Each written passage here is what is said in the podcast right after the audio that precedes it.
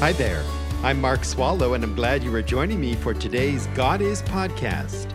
Let's get started learning who God is. Thank you for joining me today from wherever you are and by however you listen as we meet together coast to coast here in the United States and all the way around the world. Welcome back. Let me ask Have you heard the sound of the alarm, the warning and the panic and the activists' urgent call? The environment is distressed beyond what it can ever bear. Global warming and a rapidly changing climate. Alert! Alert! alert. We must all hurry. We must all hustle. We must all do something, or else we will all quickly perish. If you care about your children's and grandchildren's future, hey, even if you care about your own future, our climate is in a full blown crisis, and we must act. It is literally do or die. Oh, surely you have heard this. Environmentalists, the media, and politicians preach it whether we want to hear it or not. Climate change is real, the disaster is man made, and only we can stop what we have begun, and even then we are probably too late. Bjorn Lomborg, in his book Cool It, The Skeptical Environmentalist's Guide to Global Warming, quotes respected scientist James Lovelock as follows before this century is over, billions of us will die, and the few breeding pairs of people that survive will be in the Arctic where the climate remains tolerable. Unquote. Whether it be heat waves, horrific, never before seen storms, and or persistent droughts, we are doomed. Michael Oard, 36 years in the United States National Weather Service, as a researcher of meteorology and a friend of the Bible, writes Some say that global warming is the most significant threat to ever affect man. Yikes! Al Gore, the former vice president of the United States and award winning filmmaker, for his movie An Inconvenient Truth, was recently in Davos, Switzerland for the meeting of the global elite called the World Economic Forum when he got more than a little worked up and passionate in a panel discussion, exclaiming that, quote, climate refugees are predicted to reach 1 billion in this century. Well, I did the calculation and concluded that would be one in every eight people on the planet, by the way. If true, that is indeed very worrying. Although we should put a pause on our worry because, not to be outdone in his comments at Davos, John Kerry, who at the time of this recording is President Joe Biden's special presidential envoy for climate, said at the same conference that he and a few select others were gathered to, quote, save the planet. While it is ironic that both men flew private jets and then private helicopters to get to Davos, further polluting the air they came to save, we should take heart that they're on it. And the same, of course, goes for the young Swedish environmental activist Greta Thunberg. She became so depressed about climate change and the fact that no adults seemed to be doing anything about it including her own parents, that at age 11, she stopped talking and eating much of anything and lost 22 pounds, 10 kilograms in two months. She has been joined in her activism by those whom she has inspired, Desperate that attention be given to this urgent problem, these activists have been roaming around art museums in Europe, throwing food at multi billion dollar paintings, as well as gluing themselves to said famous works of art. In videos I have watched, they also scream at the top of their lungs. Oh, and they also lie down across major roads during rush hour, stopping traffic. The rest of us must heed their warning, and this is how they get our attention. Their claim is that human beings are really a curse upon this earth, that nature is best left untouched by human hands, and that nature is far more important than man and woman, and that we are completely destroying this planet because we are the cause for all of this destruction.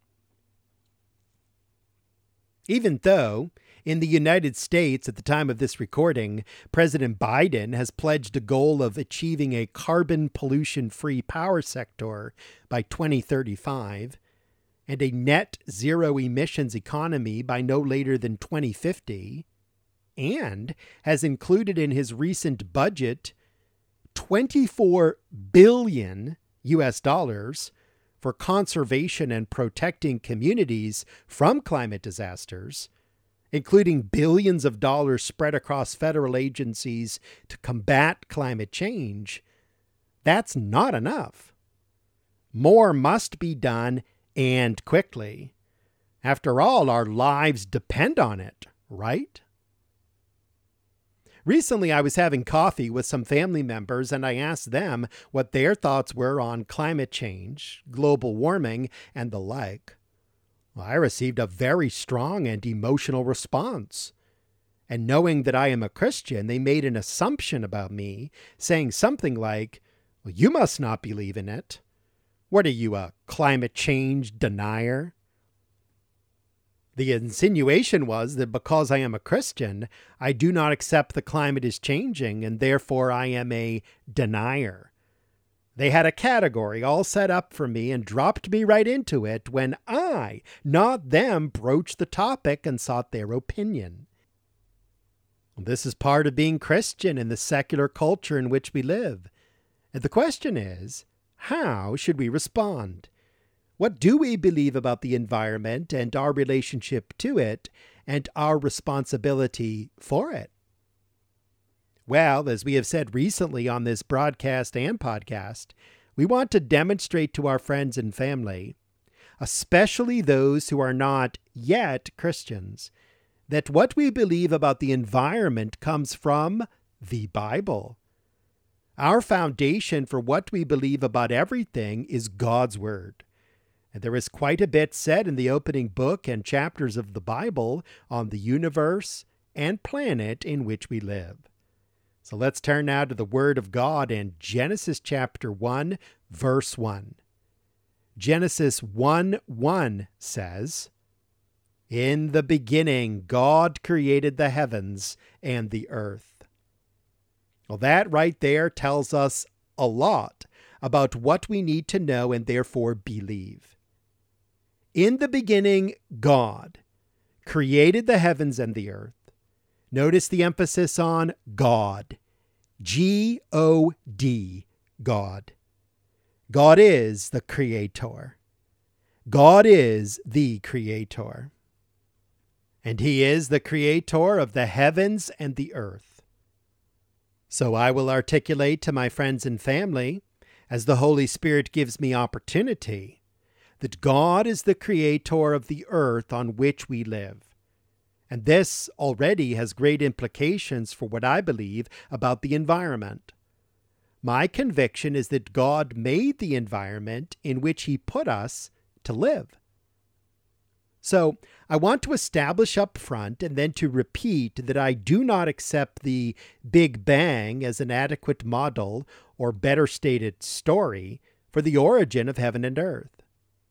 Dr. Jason Lisle, a PhD in astrophysics from the University of Colorado at Boulder, a Christian who specializes in solar astrophysics and has interest in the physics of relativity and cosmology, describes the Big Bang well.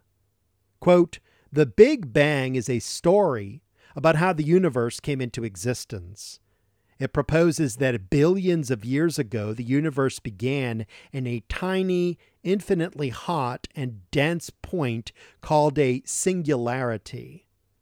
This singularity supposedly contained not only all the mass and energy that would become everything we see today, but also space itself. According to the story, the singularity rapidly expanded, spreading out the energy and space. It is supposed that over vast periods of time, the energy from the Big Bang cooled down as the universe expanded. Some of it turned into matter, hydrogen, and helium gas. These gases collapsed to form stars and galaxies of stars. Some of the stars created the heavier elements in their core and then exploded, distributing these elements into space. Some of the heavier elements allegedly began to stick together and formed the Earth and other planets. Unquote. In summary, that's the Big Bang. I reject that. I do not accept that. Why? Because according to the Bible, in the beginning, God created the heavens and the earth. I take God's word for it. Since God was the only one there at the beginning, you were not there, I was not there, God was there. And God says that in the beginning, God created the heavens and the earth. I am going with him. And then in the last verse of Genesis chapter 1, we read this God saw all that he had made, and behold, it was very good. That's verse 31. So that according to God, everything and everyone that he had made was very good. My starting point in responding to the environmentalists and climate change activists mentioned earlier is to affirm that my hope for our planet is in the hands of the one who made it. In the words of that great African spiritual, which I just love, sung best by Mahalia Jackson, he's got the whole world in his hands. Indeed, God still has the whole world in his hands. Well, this is where we begin our response. But this is just, well, the beginning. Please join us again next time for much more because God is. Thank you for listening to this God Is podcast. Drop me an email and tell me what you think. Mark at godisministry.org. That's mark at godisministry.org. Please do share this with others and be sure and join me for the next one.